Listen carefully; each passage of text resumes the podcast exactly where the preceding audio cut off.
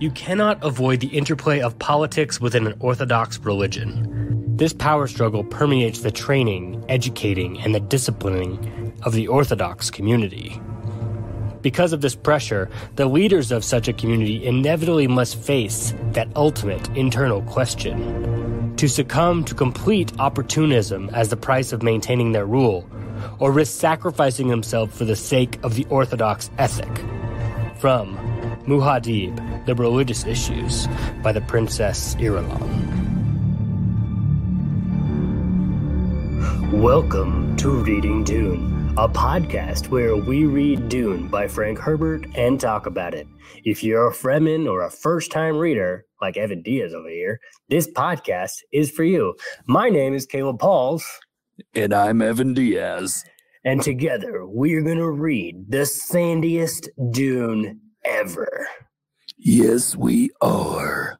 Are we doing dramatic voices this episode? Is that what I, we're doing? I, yeah, I feel like this is just it's just dramatic episode. This is like this is the Sandwriter episode, man. Like yes. we are writing the freaking maker. Let's do it. Let's do it. Sorry, Yeah. I need more drama in my voice. Uh, yes. oh my gosh. All right. So here it is. Okay, okay, okay. So uh evidently sometimes, I mean not sometimes, like we say, please one, go follow us on Twitter, Reading Dune. Two, email us your favorite parts of Reading Dune. So in between, we we're doing a double header episode right right now. If you're watching live, what's up? If you're just listening to this on the podcast, what's up? We're just happy to have you here. Thank you very much. Um, so if you could yeah, email us your favorite moments from Dune. I just got an email in between our little like five minute break in between episodes here, and it is from Jacob Lindsay. He says, "Hey guys, I just want to weigh in on my favorite part of Dune so far. I Let's pretty much, I pretty much love every Harkonnen chapter. What? the opposite of Evan over here." Especially when the Baron catches the needle put in the boy's thigh by Feyd, it shows the total power and fear can do to a person and an empire. It's a great duality from the noble, righteous Atreides. Which, I mean, we can obviously say, yes, that's it does show a stark contrast. And even Frank Herbert says, um, this is Caleb talking here, like the Baron is just bad. Yeah. There is none, there's no good redeeming quality in the Baron. He is just bad. And we, we we want to show who the bad guy is and make it very clear. Who are the good guys and who are the bad guys? We want to do that. Why? Because spoilers. I don't, can't say why. he also, uh, let's just say here, Jacob says, uh, I also want to ask where you're from. You pronounce a lot of things differently than I do, which we know that I do. I'm a California boy who I got that nice Hollywood California accent and I white accent too. Um, so I'm definitely gonna miss some things. Caleb Especially- sounds like every American person in any movie ever. You know, Yeah, Just the right. vanilla, just the American accent. My name is Caleb Pauls. Yep, that's about it. So he says, says the big one is uh, Muad'Dib. He goes, you go Muad'Dib, and I do, I do that. He goes, I go Muad'Dib. Wadip. Does that make sense? Muad'Dib. And again, that's what like the movie does. That's what the audiobook does. I try to listen to the audiobook beforehand so I can really get the pronunciations down, but it's still just my Americanness just slips out sometimes. Right. Here's the reality, everyone. Caleb doesn't speak Arabic. He is not well versed in Arabic pronunciation. So like sometimes he skips a couple letters in a word and that's just that's just how it is. I'm I'm not experienced with I don't know how to speak Arabic. And I mean, and and and full um, disclosure here, I've only read the series through once. I read Dune maybe four or five times, but I, I mean, I had the idea to do this podcast. I was like, no, we can do it. We just and so we just jumped into it. Yeah. We did. I did. I did some research. I you know went to the encyclopedia, but still, I'm I'm just I'm a new guy like you guys. Jacob says, either way, I enjoy your cast. I read Dune 15 years ago, and every year or two, I read through all of the books in chronological order. It's a long series, but I love it. So yeah, Jacob is definitely more versed than I am.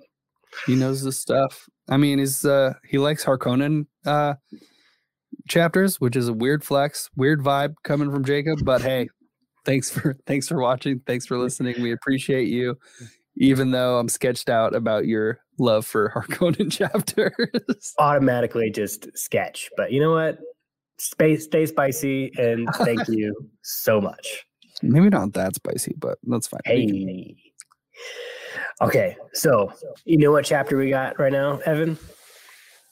The the the Sand Rider chapter. Yeah. So give me see if you can give me a brief overview of the last time we were with Paul. Ready and go. Last time on Arrakis, uh, Paul was in the desert, woke up in the tent, and Chani was there. Actually, he woke up in like 12 different places at once, but it turns out he was actually in a tent in the desert. That's what we narrowed down. Uh, and him and Chani have their little flirty, flirty moment. Real cute. And then it gets tense and it's like, all right, time to ride the worm. And they get all prepared. And by the end of the chapter, Paul is standing there watching the biggest worm I think anyone has ever seen anywhere ever barreling towards him. And he's like, all right, cool. I got to do this now.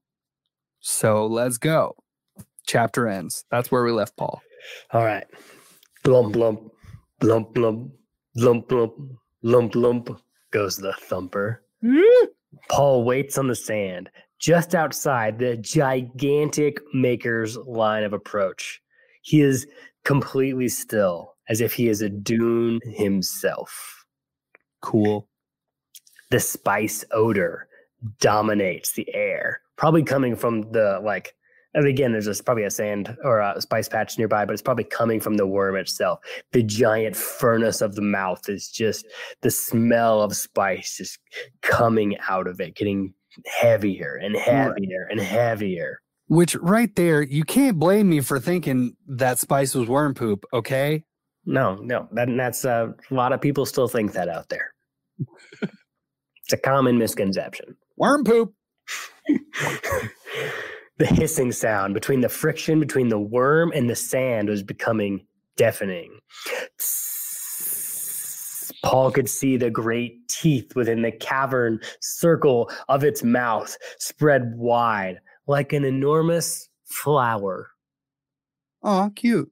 I just want to stop and just look at the imagery here of like he uses like flowery language to describe this beast of a thing coming towards him.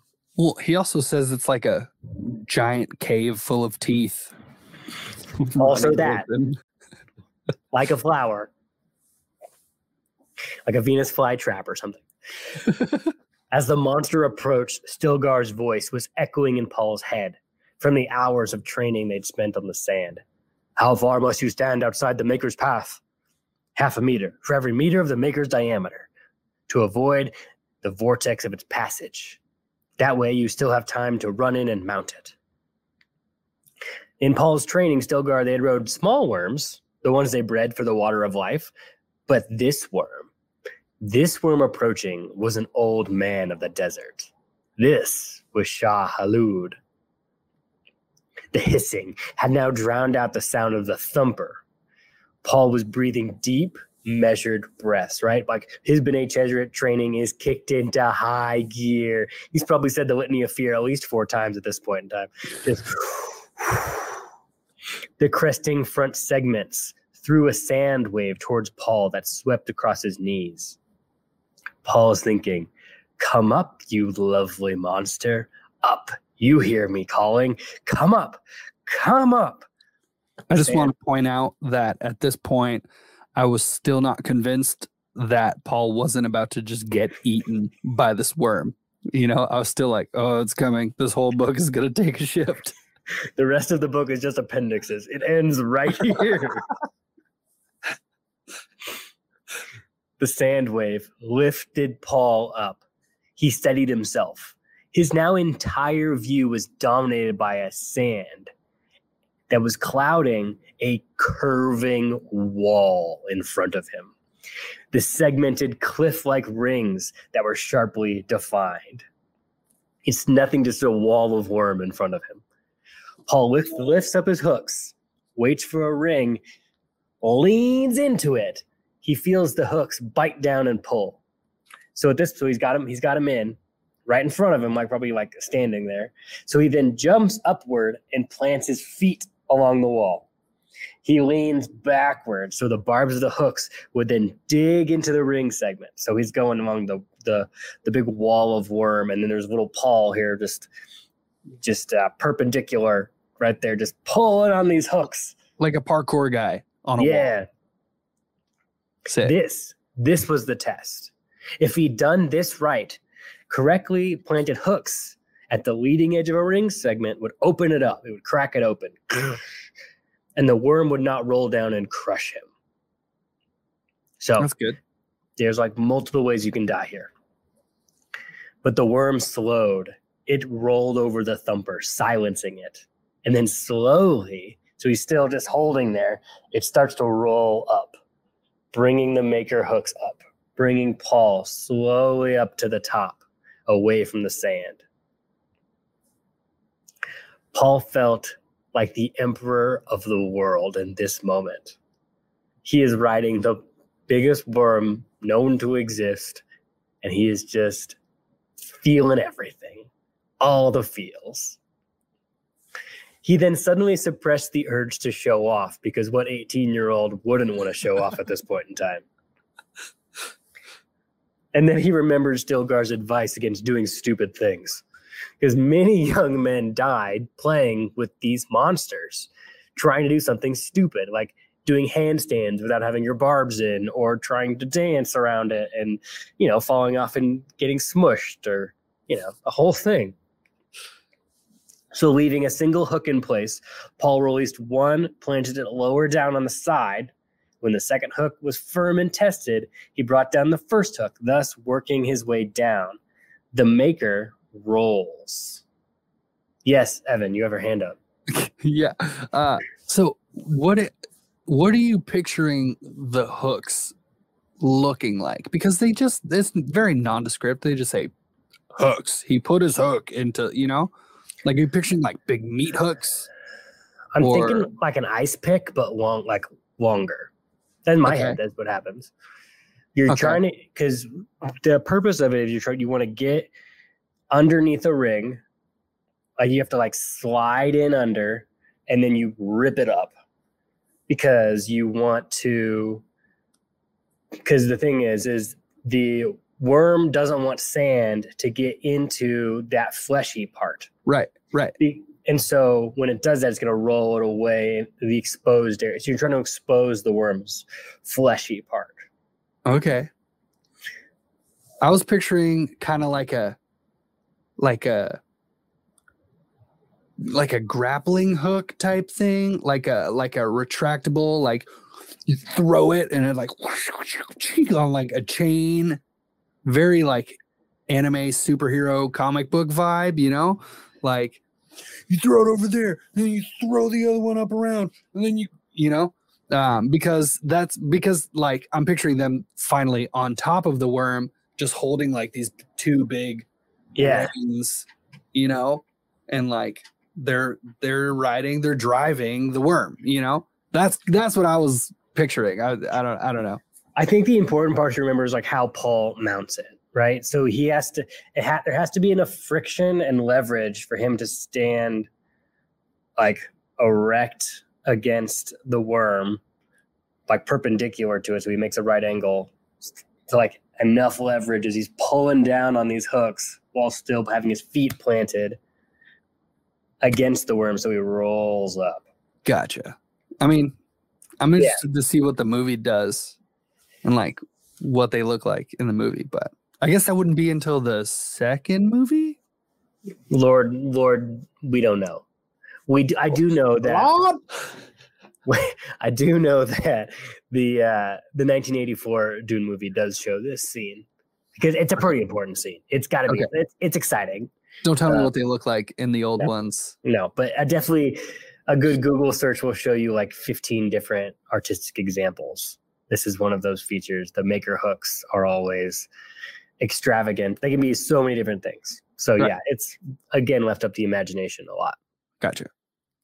All right. So in order to roll all these things, and that same mechanism works. You want to expose the ring flesh. And then if you can keep doing that, you can roll it and turn it a certain way. Right. So Paul starts doing this, and so the maker is rolling and rolling until it came around where the others were. So he likes he's like driving it this way. Yeah. And then Paul saw them mount the worm and they climb up using their hooks to climb, but they did so without digging into the worm. So there's an, there's there's two ways to kind of climb this thing. Um, because they're not worried about him being crushed because the rings were already exposed. But if you were to expose them again, they would just be awkward. So they're climbing up without digging into the worm. So it probably has like it's like an ice pick, but there's probably other parts that you would use on it. I, I don't know. Maybe. Cool. Cool. So now everyone is on the worm, and there are three lines behind them, all of them now steadying against their hooks. Their hooks are in, so it stays up. Stilgar moves up the ranks and comes to Paul. He checks Paul's hooks and glanced up at Paul's beaming, smiling face. He's just nothing but pearly whites at this point. Look what I did. I did stepdad. it. We did I it. did it, Dad. You did it, huh? Stilgar asked, raising his voice above the hiss of the moving worm. That's what you think. You think you did it.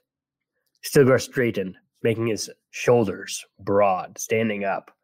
Now I tell you, that was a very sloppy job.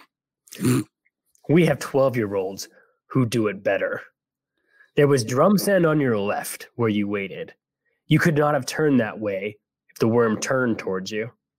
The smile drops from Paul's face. Come on, man. I did the thing, didn't Oh, come on. Gosh.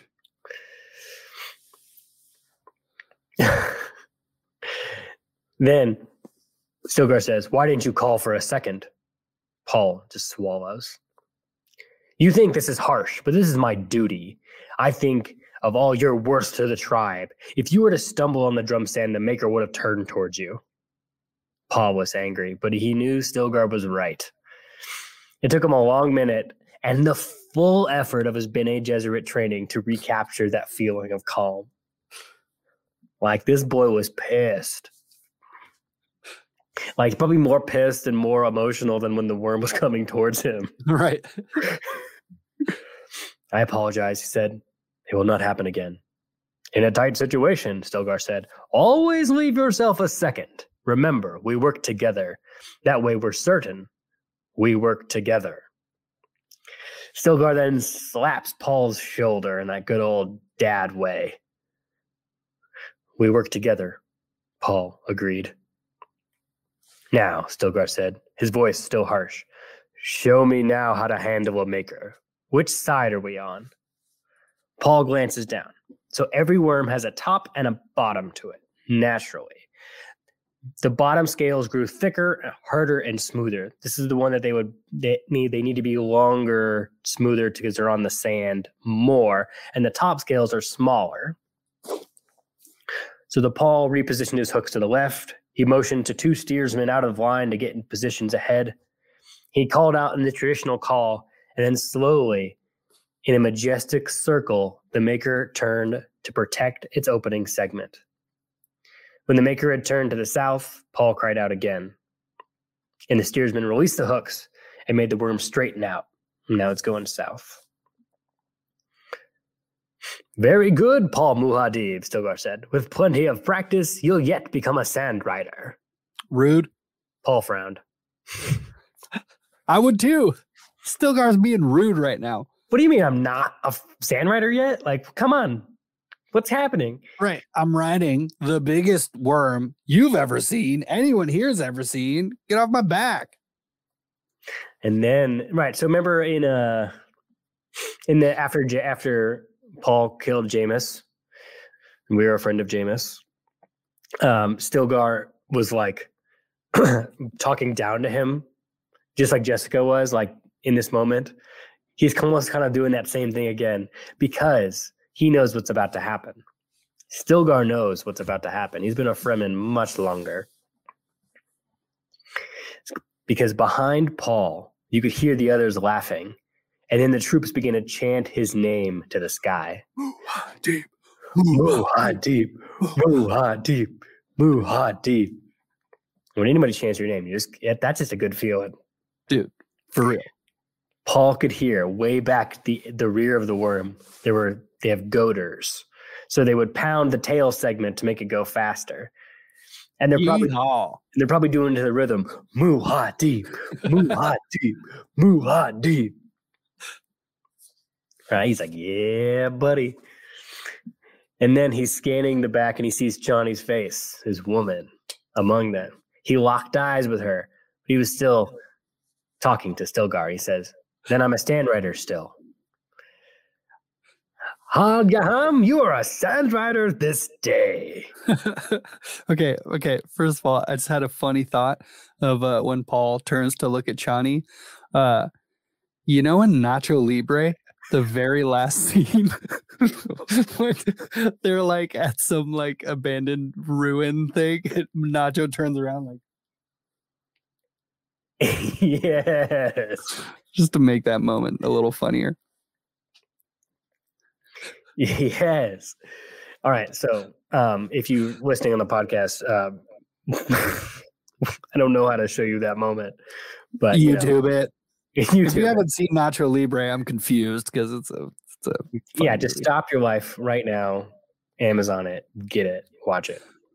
All right. So, if you're a sand rider, you get to choose where you get you want to go. So, Paul says, "So I might choose my des- or uh, where we're going to go. We can choose the destination. That is the way." Stilgar says. Okay. Is this another thing that Star Wars has stolen from Dune? This is the way. This is the way. This Probably. is the way. I am Fremen born this day in the Habbanya Erg. I have no life before this day. I was a child until this day. You know, Muhad, yeah, Paul's doing his thing, and Stilgar's like, well, you weren't quite a child. I mean, like not a child, but I mean, you bested a bunch of good people and trained us in the weirding way. Not quite a child, but okay, I see where you're coming from. He and then Stilgar fastens the corner of his hood because the wind keeps whipping it because they're moving pretty fast on Shai-Hulud here. But there was a cork sealing off my world, and that cork has been pulled, Paul says. There is no cork, Stilgar agrees. So Paul wants to go south, right? He wants to make the 20 thumper journey to the women and the children. Now I'm going to bring up um let's see. We got a we got an email from Jacob again, who we read at the beginning of the podcast. what? I, know. He says, uh, I think that a thumper distance is referring to the distance that the vibrations are heard through the sand via the thumper. Like a worm can hear a thumper 10 kilometers away. So 20 thumpers would be like 200 kilometers. Oh, I assumed it was like it will take you 20 thumpers to call 20 worms to get as far as you need to go. That's what I thought too. But uh, yeah, 20 thumper journey, it's far. Because yeah, once once you ride the worm, however big the worm is, until it stops, and then you gotta get off, and it like sits there and rests, and then you gotta call another one with another thumper, and then go forward. They could probably I don't, I don't know exactly how far this, but that was just it's again. Jacob's read the series more than I have, so Right. We listen to it. People who are smarter than us. Sure. And uh, maybe one of our Canadian listeners or anyone outside of America can tell us how far 200 kilometers is. Yeah, that's great. I don't want to do the math in my head right now, and that's what's happening. So all all Paul wants to do is rest. He wants to go to the southern stretches with the women and the children and learn how to control this freaking prescient inner eye because it's Yeah. annoying. He, he he doesn't know where he is half the time, and uh, I'm sure anytime he takes a meal, it's just like a trip and a half. So he's like, "Oh, I just need to figure this out." Dude, what if every time you ate food, you were just like, boing, oing, oing, like, like tripping? Oh my gosh, That I'd would be I'd deeply stop- uncomfortable. I would stop eating mushrooms. It'd be, it'd be that simple.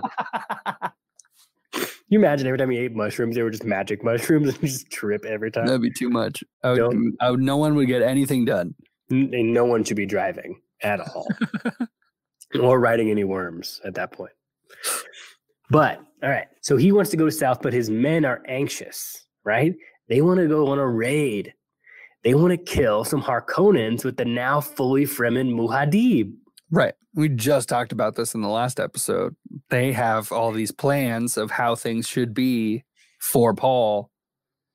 But Paul's like, I'm just trying to chill out and drink some spice coffee and hang out and freaking I mean, remember when he saw he had a in the Water of Life episode, right, where he takes the spice and he like sees the future, and and Chani sees it too. It's just like it's just nothing but war, except that small quiet of a time where him and Chani get to hang out in the Sietch and just feel each other and other things. And that's what he wants to get back to. He wants to get back to that peaceful moment. He doesn't want the future to come with all the violence. Come on, let's go back to the Sietch, Chani, and just do nothing.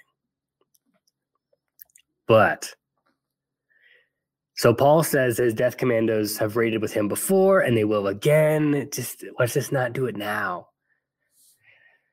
Stilgar gets caught thinking if Paul doesn't want to raid and he's fully Fremen, what do you think his next move will be? The next move will be to call the Council of Elders and take command from Stilgar, which is what Tharthar in the last chapter had alluded to. The, so Paul says, All I want to do is nap. I just want to go nap for a while. And Stilgar's now thinking that Paul is thinking that he wants to be, kill him, assassinate him somehow in front of the Council of Elders. So there's this awkward tension between the two of them, this awkward silence. Right. Which makes Paul think that Stilgar's probably thinking that he wants to get, they, Paul's going to call him out. And because he's heard the reports of the young Fremen who are now anxious and rambunctious and want him to get called out. But Stilgar, being the adult in the room, makes the first move. He asks the question Does Paul Usul, do you want to call out the Council of Leaders? And everyone else hears this on the worm. And they, the young men start to get giddy and excited. If they're not going to go raid and kill Harkonnens, the next best thing is that Muad'Dib becomes the leader of all the Fremen. But Paul brushes the question away. You cannot guess what I want. He's trying to keep calm in the situation, and Paul keeps saying, I just want to go south. So Stilgar takes control. He makes up his mind. If Paul will not call the council of leaders, he will do it. For Stilgar, this is the right thing to do for the tribe. There will be a gathering. I will send messages. And this reminds me of the quote, the opening quote in this chapter, where they talk about like in an Orthodox religion, you go one of two ways. You go corrupt to keep your power, or you die for the Orthodox ethic. And that's what Still is doing here. He's about to die in order to keep, to prop up the religion, to keep order. And of course, Evan rolls his eyes, as probably Paul does too. Because isn't there a third way? I know that's right. There's got to be another way here. Ah. Paul says nothing. He's only thinking how stupid this would be. Paul is literally trying to prevent this coming jihad from happening, right? And if he if that can be helped, he will not call out Stilgar, and he doesn't want to kill Stilgar. St- killing Stilgar is a complete waste. Right. Bad move all around. Bad move. So if maybe if he can not kill Stilgar, maybe he can cut off the jihad from happening. All right, let's just. Nothing else has worked. If we, you know, we have to do something different than the norm. If we continue to do the norm, the jihad's going to happen. We have to do something different. Right. We'll camp for the evening meal and prayer at the Cave of Birds, Stilgar said, steadying himself with one hook. So Paul looks at the cliff in cliffs in front of him. There's no green, no blossom, yet it stretched that way all the way to the southern desert. And they could ba- they could make it in at least 10 days and nights if they had good thumpers. And they could goad the makers well. The way led far beyond the Harkonnen patrols. The, he knew how it would be. The dreams had shown him. One day, as they went, there'd be a faint change of color on the far horizon.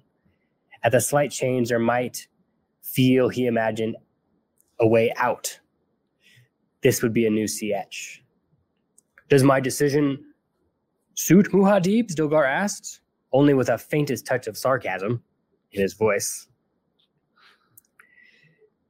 Because he knew that going to the Cave of Birds would mean that Stilgar would be able to get the message out to call the Council of Leaders and all that stuff. And again, Paul just wants to go straight there. Stilgar heard me swear my loyalty to him when he consecrated the Fedaykin, Paul said. My death commandos know I spoke with honor. Does Stilgar doubt that? So now they're like baiting each other back and forth. Right. Because everyone heard the sarcasm in his voice just now. Right. And this time, everyone heard the pain in Paul's voice. Like, yo, I trusted you. Why are you doing this?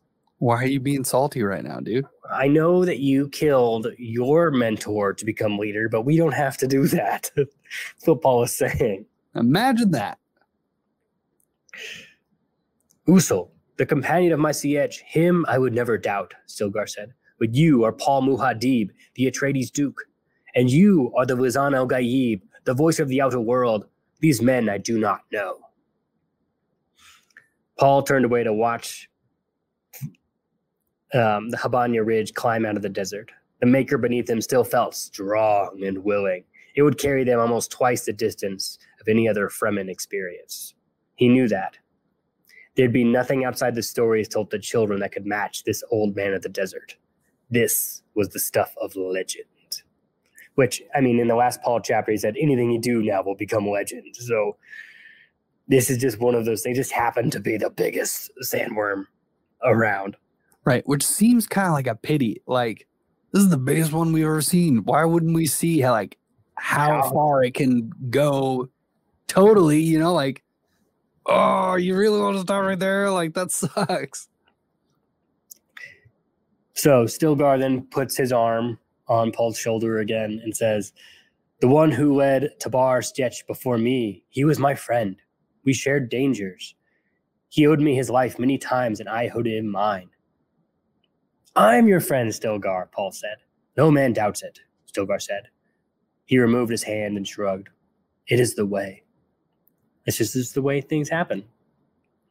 Paul saw that Stilgar was too immersed in the Fremen way to consider any other possibility. Here, a leader took the reins from the dead hands of his predecessor, and he slew among the strongest of the tribe if the leader died in desert. Stilgar had risen to be a naib this way. So, okay, you know how Hawat was talking to the Baron, how um, by the Harkonnens killing all of the weak ones are only making the Fremen stronger. Yeah. Okay, this is the opposite of that, where the the best of the Fremen just kill each other to, in order to to prove their supremacy. Right. Which is also not helpful. Right. This is they're looking. They're both looking at it, going, "This is stranger thinking." They both don't understand the other person. So Paul's like, "We should just leave this maker in the deep sand." Yes, but we can walk to the cave from there. We've ridden him far enough that he'll bury himself in the sulk for a day or two. Paul said. So, but then they hear something. Bzzz, and they can see it. A distant rhythmic flashing stood out in sharp contrast in the sky. An ornithopter. Yikes. It's a small one. It could be a scout. Do you think they've seen us? Paul said. At this distance, we're just a worm on the surface. So they don't see all the Fremen on the worm at this point. It's just this giant worm going through the desert. But Stilgar makes a motion with his left hand. He goes, Off, scatter into the sand. So the troop began to work itself down the worm's sides, blending into the sand with their cloaks. Paul, of course, marked where Chani had dropped off. Then he got off. No, Stilgar was about he was about to get off, but Stilgar remained. But Paul said, First up, last off. This is the way. Nice. So Stilgar nodded, dropped down, and then Paul jumped down. He freed the goads and the hooks, and the big worm began to burrow into the sand. Paul then ran back along the broad surface, judged the moment carefully, and leaped off. All right, let's just talk about this moment. So he takes the he takes the maker hooks out. Then the worm goes, "Oh, I'm free," and starts to bury himself. And while he's burying himself, Paul is running down the back until he's about right at the level, and then just hops off, just casually. Which is just like the most epic Hollywood Michael Bay crap I've ever heard my entire life. You know, like like he's running up this worm that's like chomping into the ground. Yeah, and he just jumps off casual right into probably all the sand everywhere. And then he probably hits the ground, throws his cloak over him, just becomes a dune. So sick. He heard the beat of the Thopter's wings before he could see it. There was a whisper of jet pods that came over his patch of sand, turned into a broad arc towards a ridge. This Thopter isn't marked. A bird cry sounded over the desert, and another. That's the Fremen talking to each other. Paul shook himself free of the sand, climbed to the dune top. So he climbs to the top and he looks out, and you can probably see these little heads like popping up all around. Just just little Fremen heads. Hello, hello, hello. yes. he he wrecked first, found Chani, then he found Stilgar. Stilgar signaled towards the ridge. They gathered and began a sand walk, gliding over the, cir- the surface in a broken rhythm to disturb nothing. Stilgar paced himself behind Paul, right? So Paul's in front, and Stilgar's just looking at him. It's a smuggler craft, Stilgar said. So it seemed, Paul said. But this is deep in the desert for smugglers. They've had their difficulties with the Harkonnen patrols, too. If they come this deep, Paul says, they'll go deeper. Hmm. So they know what they're doing out there, right? They're trying to find some spice. They're trying to get some spice. Right. So Paul is like, let's lay a trap. Let's spread out some spice real thin over the surface so they'll see it and then we'll capture them when they move down. Yeah. Get them. Yeah, yeah, yeah, yeah, yeah, yeah, yeah. Let's bait a patch of sand and catch some smugglers. They should be taught this is our land. Our men need practice with their new weapons. What? And then Stilgar says, Ooh, now Usul speaks. Mm, Usul thinks Fremen. Just turns into a caveman. Yeah. I mean, yeah, the pri- primal instinct. Let's take some people out. Never forgive, never forget, Evan. Come on. Let's take them. But Paul then thinks to himself, but Usul must give way to decisions that match a terrible purpose. And then he knows a storm was gathering. Bum, bum, bum, bum, bum, bum, bum. Yeah. So there it is. Paul is now a full Fremen. All he wants to do is stop the jihad. All he wants to do is just chill with his with his woman. Got to like just hang out. But you know what? These other things are getting in the way. His friends are trying to make him kill them. what a Wow. weird problem to have. what's going on and of course he's like all of you are doing all these things and i just i know there's something happening and there's this terrible purpose rising within me that i'm trying to calm and stop but everything i do just gets underneath so yes we are now sand riders evan how do you feel about it Woo! Pretty good. Feel feel great. Uh still interested to see what hooks look like. Um but yeah, I mean I'm I'm having the same problem that I was having in the last chapter, which is like everyone's being so like this this is the way it must be. This is how it this is how it goes. And Paul's sitting there like, yeah, but like what if it wasn't? and, and nobody seems to get it and it seems like the best solution to everyone's problems but i don't know this is the way. It's just it's just this is the way it's always been. And here we are, like, why are we doing it this way? right but even even if we're being tongue in cheek and talking about the Mandalorian, the Mandalorian himself is like at some point figuring out like wait, shoot, dude, is this the way? You Right. know, like Yeah. is this what I have to do all the time, always? Like, eesh. So I don't know. I no, I think you hit the nail on the head with like uh as even Hera said in the last chapter, like things have changed before they can change again. This just may be a, a moment where it could happen. Right. Could it happen here? I mean, they have their the Fremen have their orthodox way of doing things. That's just getting in the way right now. Yeah. It's always yeah, and this is where Liet Kynes had to like train them into how to think differently about their surroundings and the environment. And maybe Paul is here to become that hero to maybe switch some things up again. We can only hope. So, yes. So, uh, thank you very much for listening in. Follow us on Twitter at uh, Reading Dune. We're like almost at like 500 people.